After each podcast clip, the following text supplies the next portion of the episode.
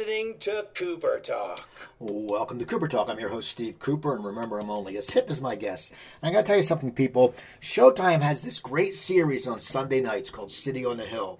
And what makes it extra special is earlier in the day they put it on demand. Now, during the week, Joanne and I watch Jeopardy after dinner. But on Sunday, there's nothing to watch. So we always get done dinner and we go, we watch this show.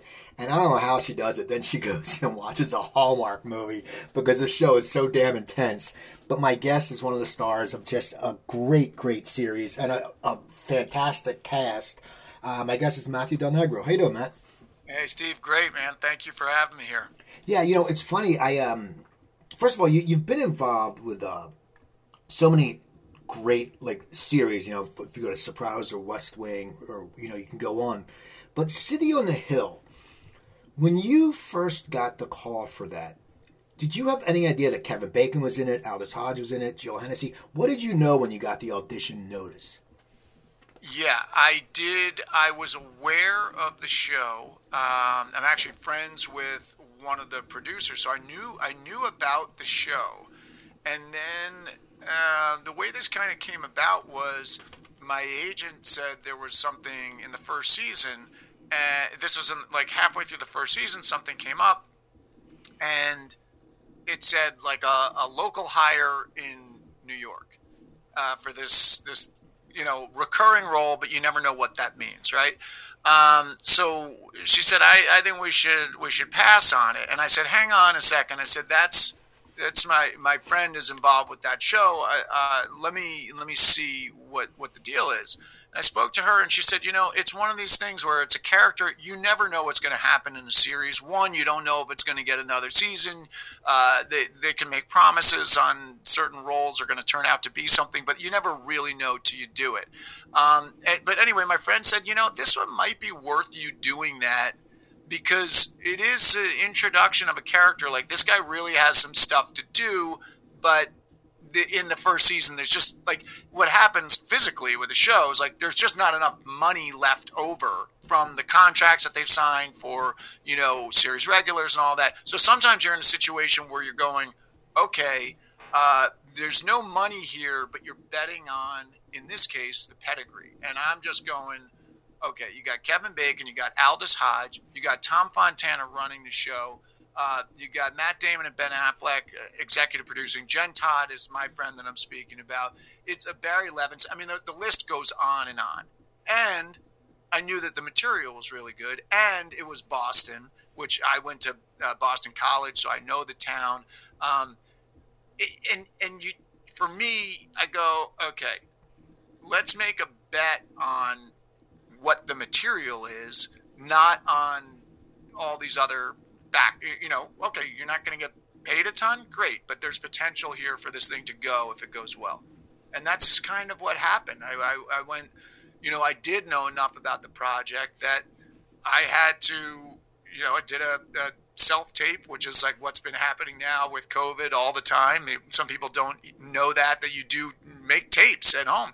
So I really put a lot of effort into it and felt right for it, but still, you know, you go you can make a great tape and not get the role. And luckily, I got the role. I got there. I guess they liked what I was doing, and um, and it expanded. And then this year, they they turned me into a series regular, which was awesome. I mean, you know, you get it's like the there's nothing better than great collaborators and great material, and I have both of those on this show. So I'm very very fortunate. I think. Now, what's your take on the self tape. I get different stories. Like Ray, you know Ray Abruzzo from The Sopranos. Ray said, you know, he got the part because it was supposed to be little Carmine was supposed to be a big fat guy, but then he went in and did some certain look, and he loves the room. He loved getting in the room. He's also old school. He's been around for a long time. Other people say, I love the self tape. Like you said, you made really good self tape. You can read it. You can have, you know, one of your if you have a friend who's a director come in and really kick ass with you. What do you, which do you personally prefer? Okay, so Ray Abruzzo, yeah, I agree. There's something about going in the room that if you're in the room with decision makers, there's something about going in the room and getting those kind of that interstitial stuff that happens, which is just like a conversation that comes up or just the presence of being in the room with you know with people. Um, but wh- where I where I kind of maybe differ from that is if you're going in for casting and you're making a tape that's going to get sent to the producers of the show, well, really that's the same thing as making it at home. So then you're going, all right, where am I going to make a better tape? If I go into casting, now I have relationships with casting directors, so I feel like I could get a couple of takes and we could, you know, we can do it. You can get something good. But I also feel like when I'm doing it at home, I have one particular friend, and now I've gone out and got my own setup where, you know, we have a really good camera, really good lens. Um, not that it's about that, but it does look good. More importantly, he and I have known each other for, you know, 25 years, acted together. He's a great actor. We're crazy. We love doing this. So we'll do I mean, we will do a lot of takes. People are sometimes shocked when they hear, like, we'll do it, we'll treat it like we're a, a day on the set. I mean, I'll, I'll, do, for that city on a hill, I might have done 35, 40 takes. We kept doing it. We just kept doing it because we're like, oh, we got it. And they're like, let's try it again like this. Let's try it again like that. And then sometimes you go through, sift through the takes and realize you're taking one of the earlier ones anyway. But we really, like, you find the character in in working on it. So I don't know. I've embraced this whole self tape thing at this point where I feel like um, if I put the effort in and the time in, I can really. Uh, I, I, can really give something that I'm I'm proud of. And sometimes when you go in the room for casting, it's like you're not getting a lot of shots at it, and you don't feel like you left necessarily with, you know, leaving them with the best work you could do. So. Now, in City on the Hill, you play a detective uh, with a youth task force, and it's so funny because in the last episode, when you're driving real slow down the alley, it was such a laid-back policing style. Um, did you any, did you reach out to any detectives or anyone that works with youth or inner city to actually once you knew you were a series regular? Because I'm sure when you're just if you're going in on might be two roles, I'm sure you're not going to put as much research into it because you're like, I'm going to do all this research and then I'm going to be gone after two. But when you found out you're a series regular, did you reach out to people to to learn more about the the position of, that you're playing? Uh, yeah, actually, I did it. Maybe I'm dumb, but uh, the way I look at it is, uh, so so I had done let's see, the four, I did like four episodes, I think, in the first season. And then we didn't know, well, I don't know that maybe the show knew it was getting a second season, but I did not know my fate for a while. But before I knew my fate, uh, I just said on, on faith, um, I, I did reach out to some people. Um, and my thought was this if this, if I don't get, if I'm not brought back, what am I going to lose from going and, and doing a ride along with with guys? Like I'm going to play another cop at some point, I'm sure. So it's going to get put to use somehow. So I, I don't look at it that way. But what I did was um, a, a couple of things. I mean, I through one of the producers on the show, I got hooked up with the actual gang unit in Boston that I'm playing. Now it's 20 years later, uh, more than 20 years later, but I was really lucky, man. I got to go up there. They took me to the projects that we're talking about. They've, changed the names on some of them, but um, they walked walked me around, gave me the lay of the land, gave me the history. Um, then I went and I was I was in an SUV all day with with uh, three other guys and and hanging with them, and they were hysterical and you know really funny banter back and forth. But then all of a sudden, things would happen, and it was like zero to ninety in in two seconds. Um, you know, to to see the professionalism, and then to see like what I, am so glad you picked up on the laid back uh, kind of demeanor that I had because that's what it was. Like these guys are when you're with the real guys it's not the cliche of everything is so serious. It's like they're they're this is their job. There's a lot of camaraderie. When something happens, they you know they rise to the occasion. Um, but it's much like with my actor friends. Like I don't, you know, I don't think if people imagined what actors are like during the day, it would be what we are. You know that that's the cliche that you hear, but then there's the actual thing. So yeah, I did that. Then when I was in New York, I went. Um, I went to uh, precinct in New York. I went. I got with a technical advisor on the show, and we met these guys at a precinct, and we got to hang with them for like four hours, and I just got to pick their brains. Um, I went back to them again this season. I got a couple of ex NYPD friends. I, I talked to them. I zoomed with them when it was COVID, so I could I could tape it for myself and refer back to it. So that that stuff all helps a ton. That stuff helps a ton.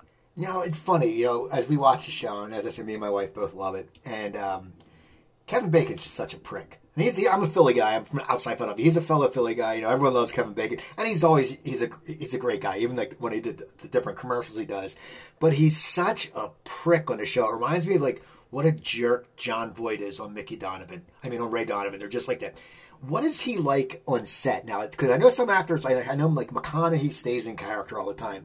Does Kevin stay in character, or what is it like to be around him? No, I wouldn't. I don't know if I would say he's fully in character, but it's not like, you know, I had him on my podcast and he was awesome. You can listen to it. Just such a great guy. And you can see it through the stuff that he does where he's self deprecating, you know, stuff that he does like on late night shows. he's a very funny guy. Um, he is super professional, uh, very friendly, but not, you know, we're not just sitting there. Know, you have some conversations, but it's, he's, he's focused. I mean, he's got so much to do on the show. Uh, same with Aldis. I mean, they've got so much to do on the show. Um, I wouldn't say he's no. I wouldn't say when when that he's like being a prick to people when the camera's not rolling. Not at all like that. But he's you know he's focused and and he's like really the consummate professional. Both both of those guys are. They're like just super prepared and um, and and good guys, you know, which which sets the tone for the entire set. You know, it's a, when you have when number one and number two on the call sheet are you know good people and and professional and and good at what they do. It's like it's a joy to be on that set, and I've been luckily on a lot of those. And then sometimes you're on some where number one on the call sheet is like a pain in the ass, and you're like, oh god, this is like a terrible you know, just like the whole culture of the set is just toxic. You know. Now on that show, and Aldis and Kevin are both they're both very intense characters. You know, and you are more laid back, but when you interact with them as an actor. Do you feel, and you're you're a, college athlete, so you know if you play with a bunch of scrubs, you play with a bunch of great players, you would your level will come up.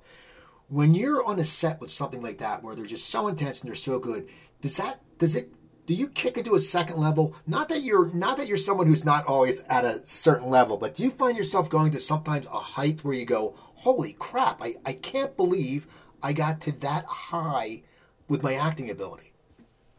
Yeah, I would say um, the I mean the drive to bring my best stuff is is internal. So I hope that I bring that wherever I go. I think what happens, you know, when you're talking about it is like playing you know when you play with guys if you're playing basketball you play with guys that are great you, you're you're forced to rise to the occasion i think with acting what's great in, in in that situation is what you're bouncing off of and what's coming back at you is is maybe more interesting. You know when you're with someone who's uh, a dynamic scene partner it's it's kind of makes your job easier. You know what you're putting out is coming back to you in a, in a way that's maybe unexpected um, forces you to be more in the moment. Um, so you know I, I would hope that my preparation and my commitment is there regardless of what i'm working on but again great material great collaborators that's kind of what makes your you know you're, you're you're dependent upon that. You're also dependent upon how they're going to cut your performance and how they're going to shoot your performance. So it's like it's such a collaborative art that as the actor you need to do all your work and show up. And sometimes you're taken care of and you go watch the thing and you, you're like oh that was great.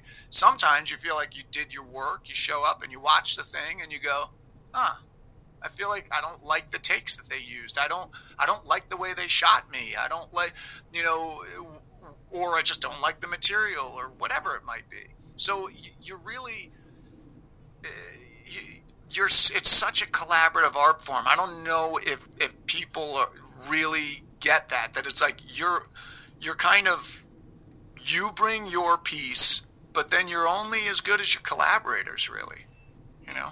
Now as you said you're an athlete. You played uh, lacrosse. And yeah. were you interested in acting as a kid or were you driven by lacrosse? Because to play division one lacrosse or any sport is a lot of work. And plus because you have school a friend of mine played uh, basketball for university of pennsylvania. And he said it's like it's like you have a full time job because you're also going to school, and then you travel. And he said, you know, and he's like, you know, he goes, I'm not going to get in the bus getting paid, but we should. But for you, I mean, if you were so busy, when did you find your love for acting? Well, I uh, so I stopped playing lacrosse after. Um, you know, I, I, played sports growing up, and, and by the time I was in high school, it was down to just football and lacrosse. I loved them both. Um, easier for me, you know, I was probably too as I like to say, skinny, slow, and weak to play Division One football. Um, even though I loved it, um, I was able to play lacrosse, and yeah, it did take up a lot of time, which was actually great for the discipline. Like I had a very full schedule, but it forced me to, you know, I would go to the library. Like I would leave my my dorm or whatever at a certain point, and then I'd go to classes, I'd go to practice, I'd go to the gym, I'd go to the library, get my work done, and I wouldn't be back till whatever time at night it was. Um, at a certain point between sophomore and junior year, uh, I, I, studied abroad in Italy. Uh, long story short, was going out with a girl. We broke up over there. My sister had given me a journal, and in, in this journal was really like the first rumblings of, hey, maybe I want to do something other than playing lacrosse here, and maybe I want to be a writer, maybe I want to be an actor. But it, it really was like it, it came out of nowhere. It wasn't something that I anticipated at all. Um, in retrospect, it makes a little more sense. I, you know, I, I played a little piano and a little guitar growing up. I could, could sing a little bit. Um, but it wasn't like I never thought about this. I, I, just, I just, I don't even know if I, I don't know. I just didn't think about it. Um, but then I came back to BC that that uh, fall of junior year. I fell right back in, started playing fall ball, and it was the end of fall ball, and I was running around the practice field at one point, and I just had this thought like, I don't really want to be here. I wish I'd roll my ankle. And then I thought, this is crazy. Like, so I went to the coach. I told him I was done.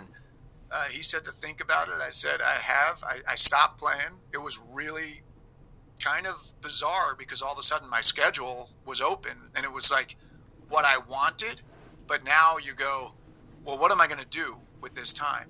And uh, my roommate, who had never acted before, and myself, we both went out for play. We just kind of said, let's go audition for something. He gets a lead. I don't get anything. Um, I, about a month later, find out about this other audition. I go in and I get the lead in this little one act play, but it's not even on a on a stage. It's like in a lecture hall at BC. It's like a two night performance, whatever. Uh, William Saroyan, hello out there. I did it. I loved it, and literally just said, "I'm going to be an actor." And and I was an English major. I started taking film classes. I got a film studies minor, and um, I just said, "This is what I'm going to do." And like, you know, I think people thought like I, I, think it was a little bizarre for the people around me. They're like, "Wait, you went from playing lacrosse to doing a play?" It's like it couldn't be any more 180 than that. Um, but I don't know. I just, I guess they say you get bitten by the acting bug, and that's that's what happened to me. Well, you know, you said mentioned something about the discipline, and I think you know, a lot of people don't understand that acting. And I used I did stand up comedy professionally for eight years. There's oh. a discipline you know, but you have to sit there. You have to work on your act. You know, now there's a ton of free time. You know, you're driving to gigs, and we would get a little crazy in the 80s at night, the late 80s. I'm not saying you know that, but but there's a discipline, and with acting, there's such a discipline because you know people don't remember with, with stand up, sometimes people would think, oh, you just make it up every night. Like, no, we have an act, we write, and we craft it, and we build it. With acting, it's so much discipline because just remembering the lines. I mean, when you started off, you know, you're you're from the, you're an athlete, so you probably knew plays and the discipline. But did that help? Did your discipline from athleticism help you when you started saying, "I'm going to take this serious," and you started having to learn the, another craft because it, it, that's what acting is. It's a craft. Yeah, absolutely. I, I, literally was just having a conversation about this this morning. Um, the the discipline, the drive, the mindset that I got from sports absolutely has helped me in my career because there are you, you know in sports you get hurt it's like suck it up don't focus on it. Get back in the game. Uh, you know, there's a season. You're looking toward the, the, championship. You're looking toward the playoffs. It's like, what do you have to do now, two or three months prior, to be still standing in November? You know, if it's if it's in football, it's like you have to be there at the practice fields in August and in, in the heat. You have to be in the dirt and all of that. Like that's what it takes to get there. So that mindset has definitely, definitely helped in my career because there are so many times as an actor where you're just absolutely pummeled to the point of, you know, near submission because it's just so yeah, it's very competitive and and it's very you can be so close and just not get something. Um, and that's really it, it can be really disheartening. I mean, it's it's it's rough. Um, so that mindset stuff got me through it. At the same time, when I first started acting in the city, I had this this teacher Terry Schreiber, and he used to say, "Don't try to be such a straight A student. You know, we don't want to see the guy that's got it all together." So it's like that composure that I learned through sports, which is like, don't let them see you sweat. You know, don't let them see you hurt. Any of that helps with the career but with the actual work, you actually have to expose the underbelly. You actually have to show the vulnerability. You got to be able to, you know, it's a whole different thing that I needed to unlearn this this uh, kind of putting up a good facade to try to open up and show the, the, you know the messier stuff underneath it. So, you know, it's a, it's an asset and a liability. I'd say more of an asset though. So you, you said the city. So is that where you went to the city? Just is that where you decided? I mean, you you sit there and you go, I'm going to do this. And a lot of people say they're going to do it. I lived in LA for years, and you work with people who say, "I'm going to be an actor." And you sit there and they're they're talking. I know a guy who's like, "Yeah, I'm an actor and I'm a musician." I'm like, "Do you go to class?" No. I said, "Do you like record anything? Because you can now." No. I'm like, "Do you audition?" No. Do you have an agent? No. I go, "I'm not even an actor and I have an agent." I go, "What the hell?" You know, there's so many people that say they're going to do it. But so when you went to New York to start and you said, I'm going to do this, were you gung ho or were you, you know, or were you half ass into it where people are sometimes like that? Um, I was absolutely gung ho. So what I did was I, I uh, graduated BC spring of '94. I moved back in with my mom. My parents had just split right after I got out of school. My, my dad was nearby, but I went back home, lived with my mom. I worked for a mason that summer. I laid patios uh, to make some money, and um, I ended up doing a, a musical in uh, Wilton, Connecticut, which was not too far away. I that's a whole story. I don't need to go into it, but I talk. I have a book. I talk about that whole audition process, which was like, you know. I was like a fish out of water, but somehow it, ended up working for me. But I ended up doing that. Um, I that fall through that play, I met a girl who got me a job. I, I learned how to wait tables. I, I, worked at this place in, in Stamford, Connecticut. Then two nights a week, I would I would take a train down to the city um, for these classes. I took like some commercial classes, which in retrospect were not very good, but it got me in there. So I would do that two nights a week, still working, you know, fully. You know, I would just go. I'd get back at like midnight or whatever, and the idea was save up enough save up enough money so that I could move into the city at the beginning of the year. So I moved into the city January 1st, 1995. I found, you know, I scoured the city. I found this this rent stabilized place on the Upper East Side. It was like a five floor walk up. I built a wall and a loft so I could have a roommate and split the rent. And um, people don't talk about that in acting class, but that was like the smartest thing that I could have done. And I really suggest it to people that are going into the arts. It's like keep your overhead low and that gives you the longevity to last through the lean years because I didn't make a cent as an actor for you know years years so but I was paying 500 bucks a month to live in the city and it only went because it was rent stabilized by the seventh year I was living in that apartment, I was paying like 632 bucks a month. And then I'd go bartend and I'd make like 400 bucks in a night. You know, so so it was actually that's how I afforded to be able to go do all these plays for no money in black box theater or to go do student films or non-union films that didn't literally did not pay me a dime for years. Like that's what that's just what you have to do. So yeah, I was I was totally gung ho focused. There was no no half ass about it. I feel like you know I, I, just was like this is this is what I'm gonna do. I'm if I'm gonna sacrifice, but this is what I'm gonna do.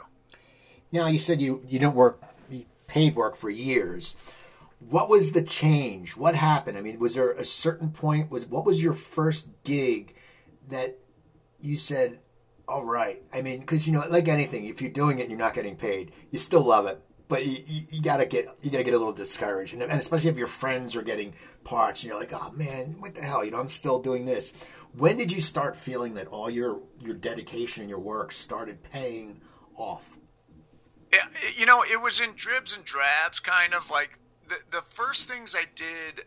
I think that made me any money were commercials. And it was easier to get a commercial agent than it was a theatrical agent. And, and it was, it kind of, um, even that, it took me years to get a commercial. But, but I remember getting, I kind of didn't get anything, anything, anything. And then all of a sudden, like in, in a month, I got like three, three commercials. And those actually made you pretty good money. And luckily, I was so focused at the time that I would just go, okay, I'm not. I'm going to act like that money doesn't exist. I'm going to put it away. I'm going to keep bartending and, and do that. And and I kind of did that a couple times. That helped.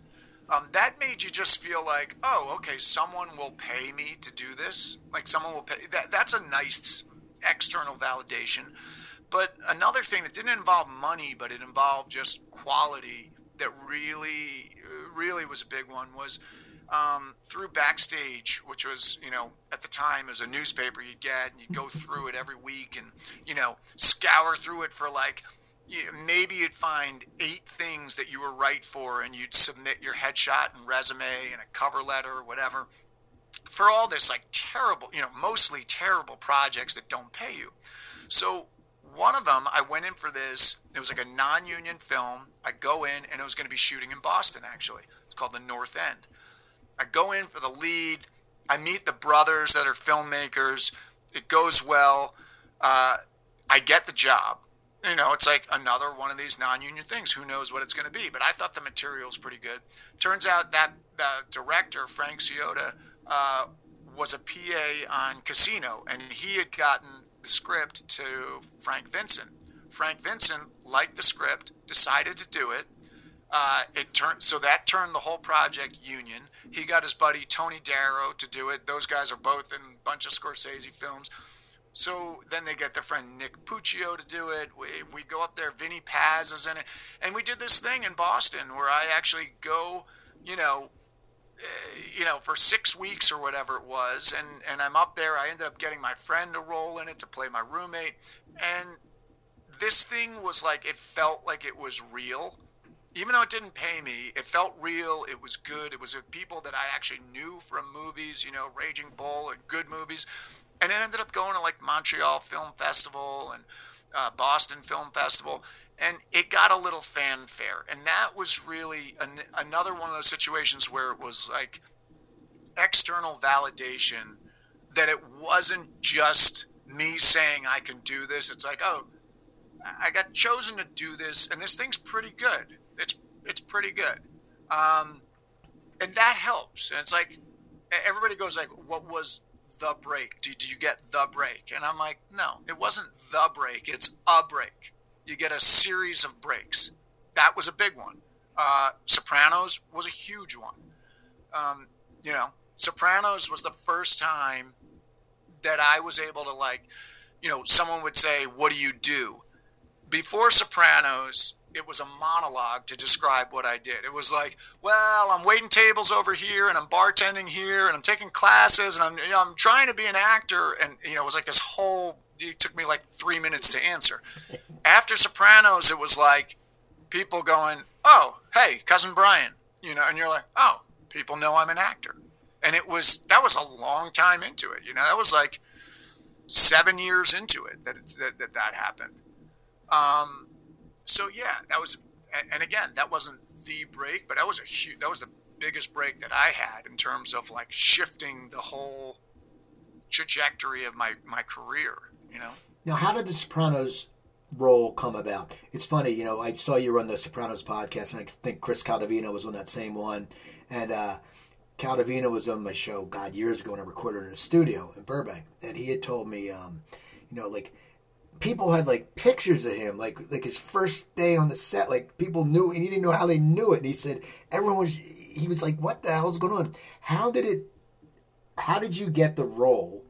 Was it uh, as an audition? Was it a long process? And I believe that's also one of those shows that it's very secretive. You can't really say anything else. You're screwed. Yeah.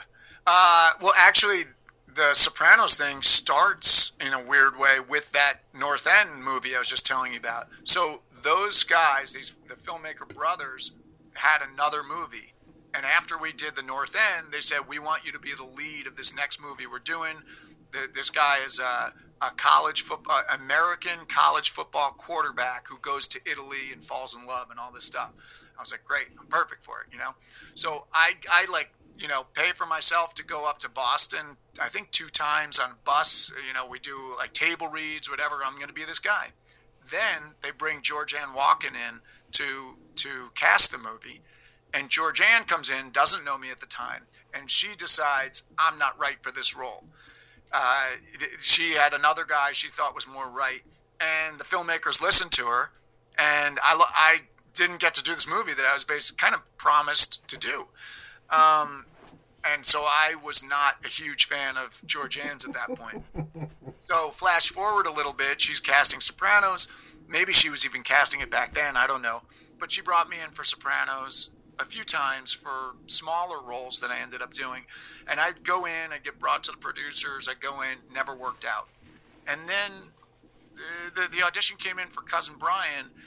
And I remember the audition material was a lot of financial jargon. It was like, you know, a paragraph of financial, you know, talking about, and I was like, huh, you know, all these guys I went to college with, working down on Wall Street, they, they're coming into my bar. Like the bar was full of, you know, guys from Wall Street coming in. I'm like, I know I got to be able to do this as well as anybody else. You know, I got to be somehow in the mix for this thing, and and just things about the character that felt right.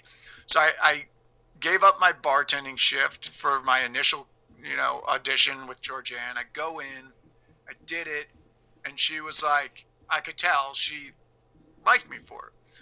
So she's like, okay, you know, we kind of maybe even worked on a little bit. Calls me back in for the producers.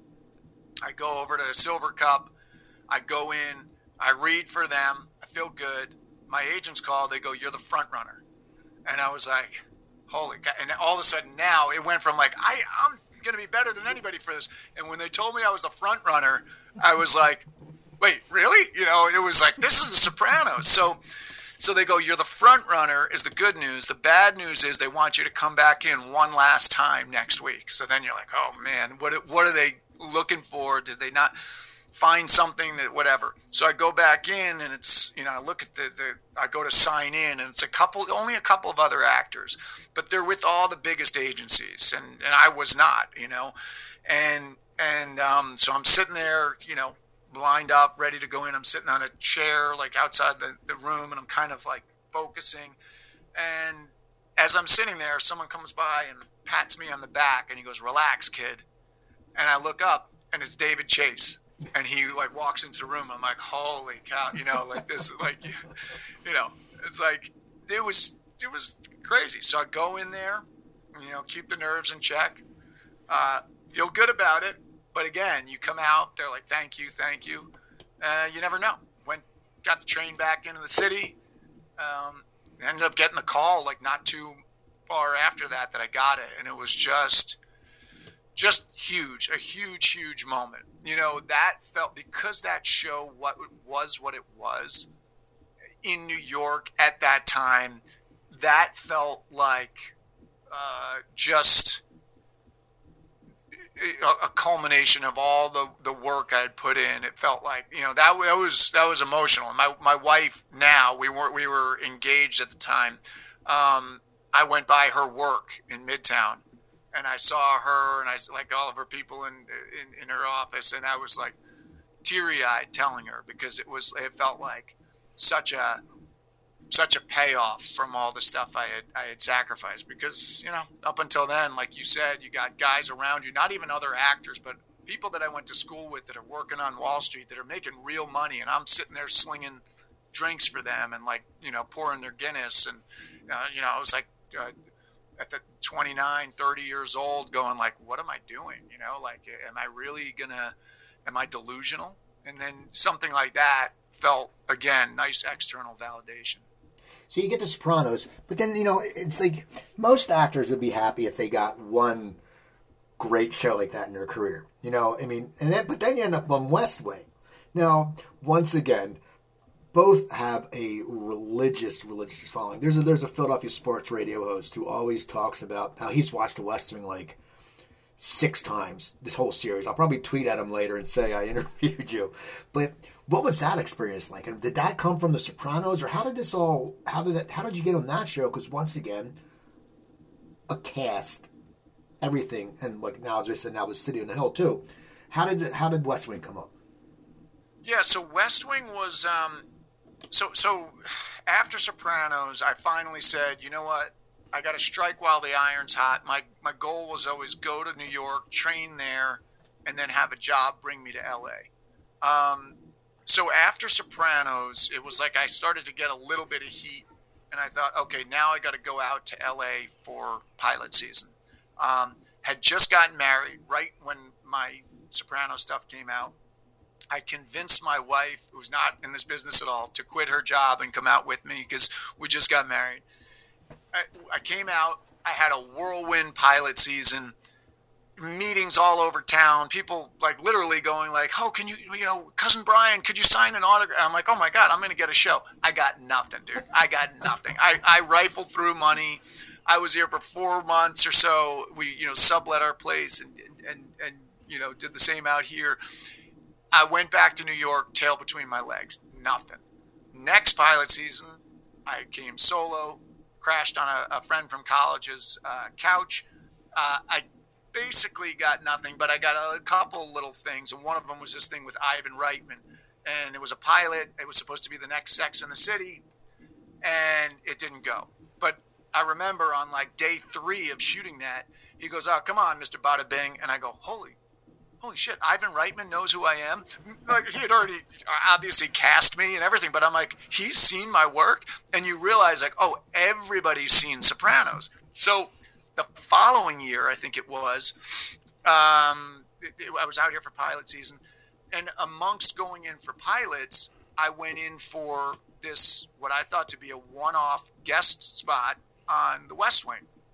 Go in, it's a bunch of political jargon. It's like you know that that material is dense. I go in. I felt okay about the audition. I didn't even feel great. I remember coming out of it thinking like, eh, got the job, and when I went to the fitting, I'm talking to the, the, one of the costumers, and he goes, "Yeah, you know, John Wells has been bringing people on. I was in the kind of the the Jimmy Smits campaign trail stuff. I was Jimmy Smits advance man. He goes, you know, John John Wells is kind of like this is almost like the audition to see if he's going to keep you on. So I'm like, okay, so like there, you know, the pressure goes up. You're like, wow, okay. And I had a lot to do in that first episode, and it was all of these like crazy walk and talks where I'm leading down these hotel corridors. I'm leading the charge with this like political jargon, ba ba ba ba, rat a tat tat, and it's me, Jimmy Smits, Bradley Whitford, Janeane Garofalo, Teri Polo, and I'm just like, holy crap! So so out of pure fear, I would I was so prepared, and it ended up going really well. Like I felt loose. I, I, I, like never had a problem with the lines or whatever. I think it was literally like, oh my god, I'm going to be on the West Wing. These people are super smart, and I don't want to be the guy that gets you know ends up being the fly in the ointment on this incredible show. So I, it, I guess it went well. They brought me back for the finale of that season, which was season six, and then they invited me to the, the wrap party. So I'm at the wrap party. I still live in New York at this point. I had, I had driven a car out here, so I'm literally getting in my car to drive cross country back to the East Coast the next morning. And one of the executive producers goes, uh, "I said, you know, good night. Thank you for having me." He goes, "All right, we'll see you. We'll see you at the end of the summer." And I go, "Really?" I go, "Could you put that in writing?" and he's like, "We'll see you at the end of the summer." And I'm like, okay. So I go back, no official word, but I'm like, okay. And then they called me the end of the summer. They said, you know, we're going to guarantee you three out of the first five episodes. I came back out, crashed on my buddy's couch. That just kept going. They just kept bringing me out, and then and then we ended up deciding to move out. So my wife came. We like we had a place in New York by that point. We sold it, came out here, and that was like October of um, 2005 and um, and then unfortunately that show ended, and it was like we thought it was going to spin off, and they were going to do what they did with ER, which was also run by John Wells at the time, and and it didn't happen. The show went away, and unfortunately that was it. But um, you know, so I, I I have a fictional office in the White House at this point. That's how I ended. Well, you know, you go over your IMDb, and and you've worked on so many great shows, and you know, just like I mean, you know, Rizzoli and Isles was a good show. It was a fun show, a great cast. I mean, you know, what is it like? What is it like? Do you ever sit there and say when you're jumping, you know, from show to show, like you're on Scandal, you know, you've just been on, you know, NCIS LA. I mean, what do you? What is it like when you're going from set to set and you're like, holy crap, I'm I'm around really good material all the time. I mean, do you sit there and take a second and pat yourself in the back and say, this is awesome, or do you sit there and go, well, um, it's just a guest spot, so I don't know what's going to happen next?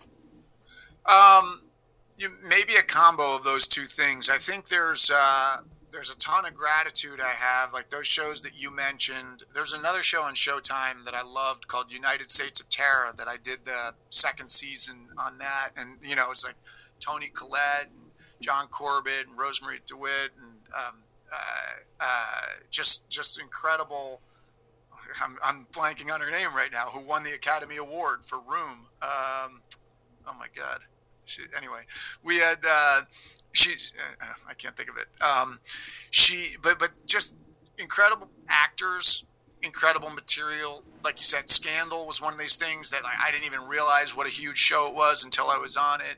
Um, and yet, always going like, I'm a guest I'm a guest on somebody else's in somebody else's house, and I'm a recurring guest. I, they're giving me good material, but I always felt like I want more. And then in in 2017, I got to do uh, Goliath, uh, season two of Goliath uh, with Billy Bob Thornton and uh, the showrunner Larry Trilling, just a tremendous director, really collaborative. That was an incredible experience where I felt like I had a lot to do and then I followed that up with this show called Huge in France on Netflix. It was a comedy, but the role was it, it, was like they gave me so much to do. I had such a blast. So, and, and then now City on a Hill. Um, you know, I feel like the progression has been such gratitude to work on good material. Like I said, that's kind of the first step. Great material, great collaborators, and then it was always like, okay, but now I, I want them to give me the ball more. I want the ball more. And I felt like, particularly on Huge in France, it was like they gave me the ball and then some. I mean, I, I got to run the gamut in terms of what I was able to do on that show. And, and that's fun. Like, you, you know, I think in, in other careers, you talk to people and people are like, yeah, I can't wait to retire. Like they want to do less. I feel like as an actor, you want more. Like I, I, I want them to, I, want to be loaded down with with the, the work that I have to do for a particular role. So that's been welcome, and I always you know continue to be like, you know, first of all, very thankful that I get to be on these great projects, and then second of all, hopeful that people will see what I'm capable of and, and hopefully give me more and more material. You know? Well, it's funny, you know, you have the audiences we talk, everybody knows Sopranos. You were also on Teen Wolf. My friend Tom Choi was on that. I oh, know, yeah. Me and Tom used to wait tables at Planet Hollywood in Beverly Hills years ago. But that also probably opened you up to a new crowd because that was on MTV. So you have a whole younger crowd. What is that like when all of a sudden, you know, you're getting recognized by young people and you're like, wait, are these kids oh, watching The Sopranos? You know, I, am so glad you brought that up because it's like I always forget that. I, but yeah, that was another one similar to Scandal. I I didn't when I went in for Teen Wolf. Uh, I knew it was going to be a pretty big arc on on the show, but I didn't know that the show. Truthfully, when I had the audition, I didn't even know the show existed. And I remember going on Netflix and getting the pilot. And I was like, let me just see the tone of the show. And my wife watched it with me, and we go, huh, this is actually pretty good. Like, like I, I totally was like Teen Wolf. I'm like, to me, that's Michael J. Fox. You know, it's a comedy. And I watch it, and I was like, oh, this is a cool twist on it. So I still, I got the job, had no idea it was this like rabid fan base, and that. First of all, the kids on that show, there were a lot of talented kids and and the show was so loved and still is to this day. And now what's happening is like my nieces who are in high school were like, "Oh my God, did we start watching Teen Wolf?" And we we just saw you on it. And, and you know, it's one of these things where the the best story I could give you is, um, you know. I always think like, oh yeah, that was like a job that I did, but it was kind of, I, I don't know, I, it's in a different place in my mind.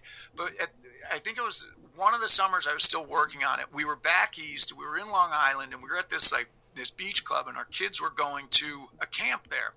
So one day, I it's like a I think the show was maybe on Sunday nights, and so it was a Monday morning. And I, I go to drop my son there, and I get out of the, the, the, the parking lot, and we're walking towards where the camp counselors are, and they're all like teenage kids. And they start they start literally i'm not i'm not bullshitting you. They start clapping, and I turn around to like look who they're clapping for, and they're clapping for me, and I'm like, what the hell are they doing? And I had shot like three or four months prior. I had shot a scene where Stiles, who's like my son on the show's best friend, it, yeah, I don't know what happened, but I'm in a hazmat suit and I come in and I, you know, I kill this guy and I save Stiles' life and I and but I it was out of my mind. I had shot it like four months ago, and they're clapping, and I go, what, "What's going on?" They're like, "You did it! You saved Stiles!" And I'm like, "Oh my god, this is what I've become like. What what has happened?" It was so so funny, man. It was like people love that show, and there there are just more generations coming up that love it. So yeah, it's it's cool. It, it's TV is an interesting beast, man, because you're in people's living room, so they they think they know you, and there's like a, a certain relationship there that's um, sometimes surprising. Sometimes, like if you play a character that's not such a good guy, people have this like subconscious thing. I don't know if you ever saw the movie Wind River, but I play a guy who's not such a, a great guy, and people are like, "Oh, you're you know you're a total scumbag." like I'm just acting, man. You know? Now you wrote a book, Ten Thousand No's. What yeah. made you decide? What made you decide to write a book? I mean, you know, it's funny. You know, I want to introduce you to my friend Rich Redmond. He's uh, Jason Aldean's drummer, and he wrote a book called Crash Course for Success, and it follows, you know, his he's been drumming his whole life, and you know, the whole thing of, you know, how to be positive and stuff like that. And you know, a lot of people are writing these books, and it they really come across to the business world because once again, people don't understand that actors and musicians, it is a business. That's why it's called show business. What made you decide to write the book? Well, the book came about through the podcast. I had a guest, Jon Gordon, who's written like 20 something books. I think like 10 of them have been bestsellers. He happened to see a piece of my writing and very generously, I think he saw something in it. He said that his publisher had seen when we did the interview, I did something on Instagram, and his publisher said to him, like, oh, that guy should have his own book. I was like, oh, okay, whatever. But he goes, yeah, take this material of yours and send it to my publisher. And I was like, really? Okay. So I sent this little, it was like a 30 page something that I had written based off a speech I had given. And, and, um, the guy liked it. Uh, he said, Are you going to be on the East Coast? We were that summer. I went to Hoboken. And I had lunch with him he said, "What would your, you know, what do you want to do?" And I said, "Well, I actually have always wanted to write something like even predating that and predating the podcast.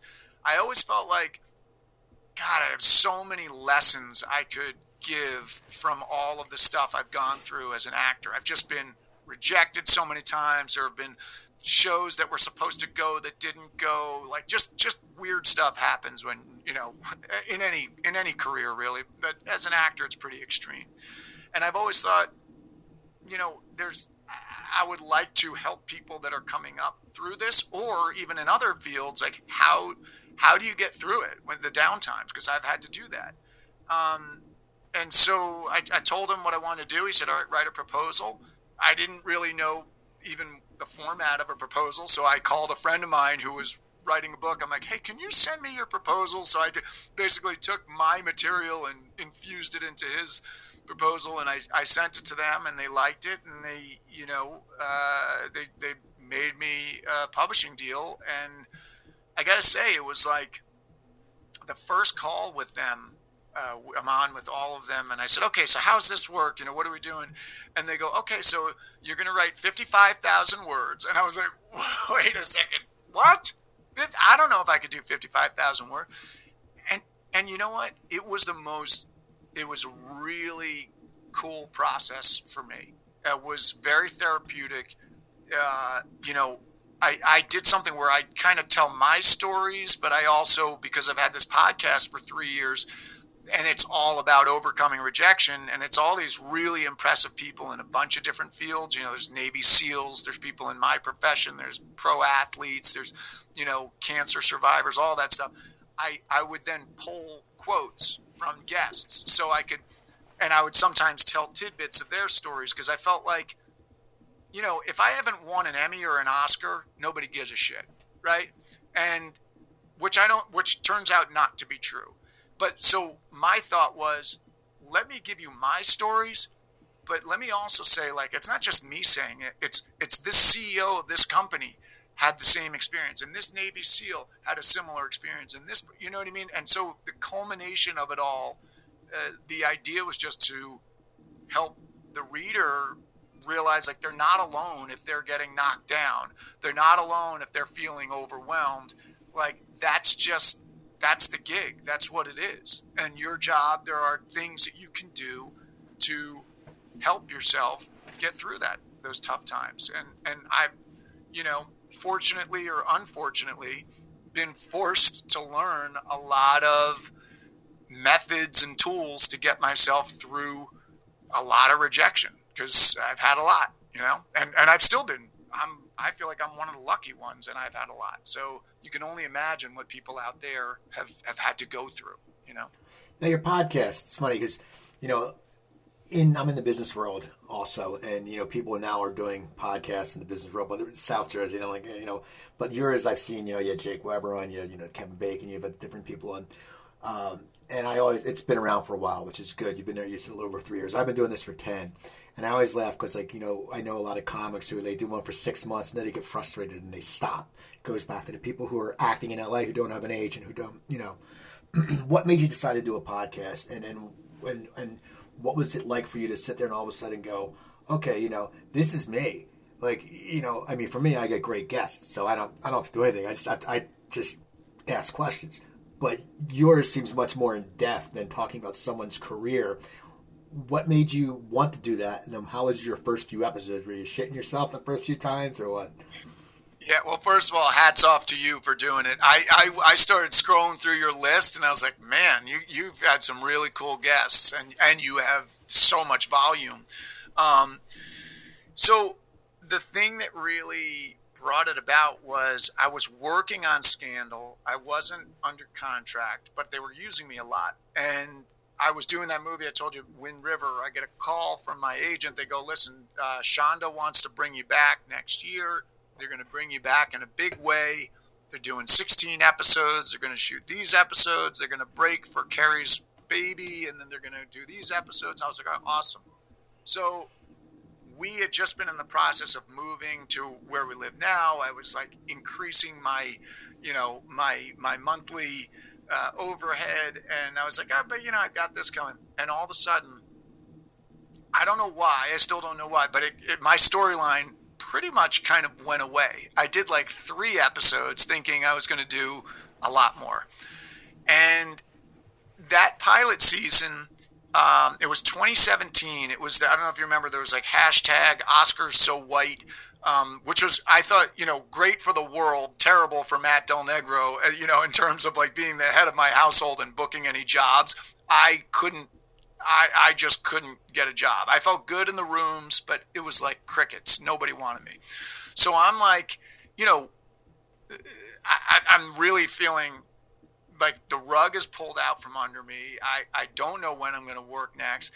And I started to get mad that I had to wait for people to hire me to do something creative or something that inspired me and I had a friend who had a, a, podcast that was doing pretty well. I started picking his brain. I had done voiceover, so I started picking the sound engineer's brains and what do I need to do logistically and all that.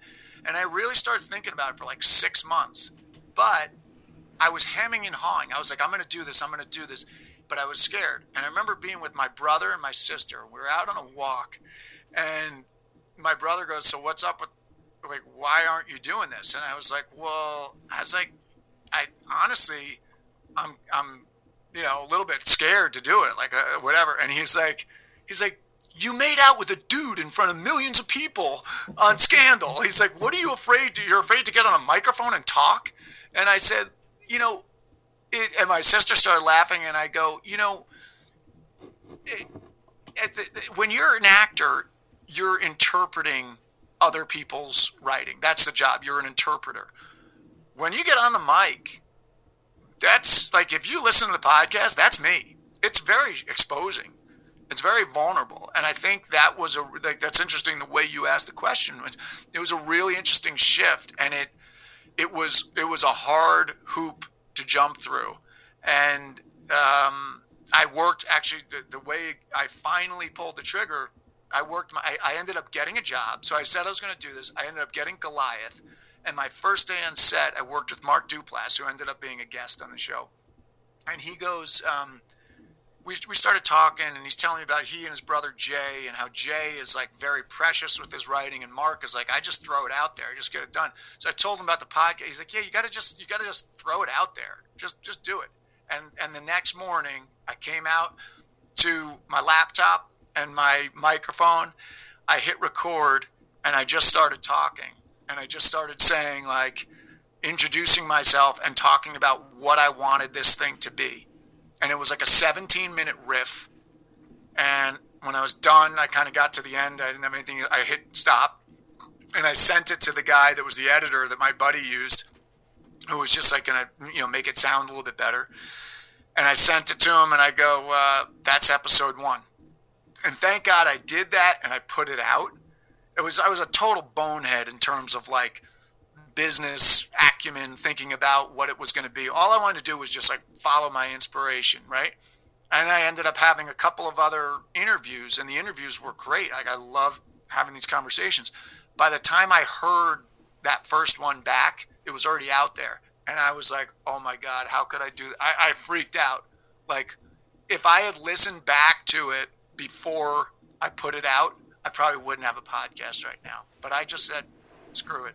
I threw it out there. Well, and it's awesome. like the, it's like the best thing that ever happened. I mean, the, the thing has opened me up in so many ways, like in ways that I couldn't, you know, the book coming about, but also other things where I just didn't foresee how much it would end up benefiting me in ways that were some of them were just for my own soul, and some of them ended up being like business wise. It helped, you know. That's awesome. You know, I want to thank you for uh, coming on today. And uh, you know, I'm glad you had the podcast. And people, now your website is matthewdelnegro.com. You can get to find find the podcast. It has all your information. I know you're on Instagram and Twitter. What are your uh, call tags? Oh, yeah. So website matthewdelnegro.com, and then there's also 10,000knows.com, which gets you everything. Uh, Instagram is at Matty Dell, M A T T Y D E L, and Twitter is at Matthew Del Negro. So people, go check out Matt Matty D. My bartender at the Blue Room in Burbank's name was Matty D. Um, go check him out. Go watch City on the Hill. It's awesome. If you don't have Showtime, go buy it. I think you can get the first season for like twenty two bucks, and then on whatever. Just go go to IMDb, look up all his stuff. So follow him, follow him on Twitter, listen to his podcast. Uh, go to my website, coopertalk.net. You can find 850 episodes. Also, email me at cooper at coopertalk.net. Twitter's at Cooper Talk. Instagram's at Cooper Talk One. Remember, I'm Steve Cooper. I'm only as hip as my guests. Don't forget, drink your water, eat your vegetables, take your vitamins, and I'll talk to you guys next time.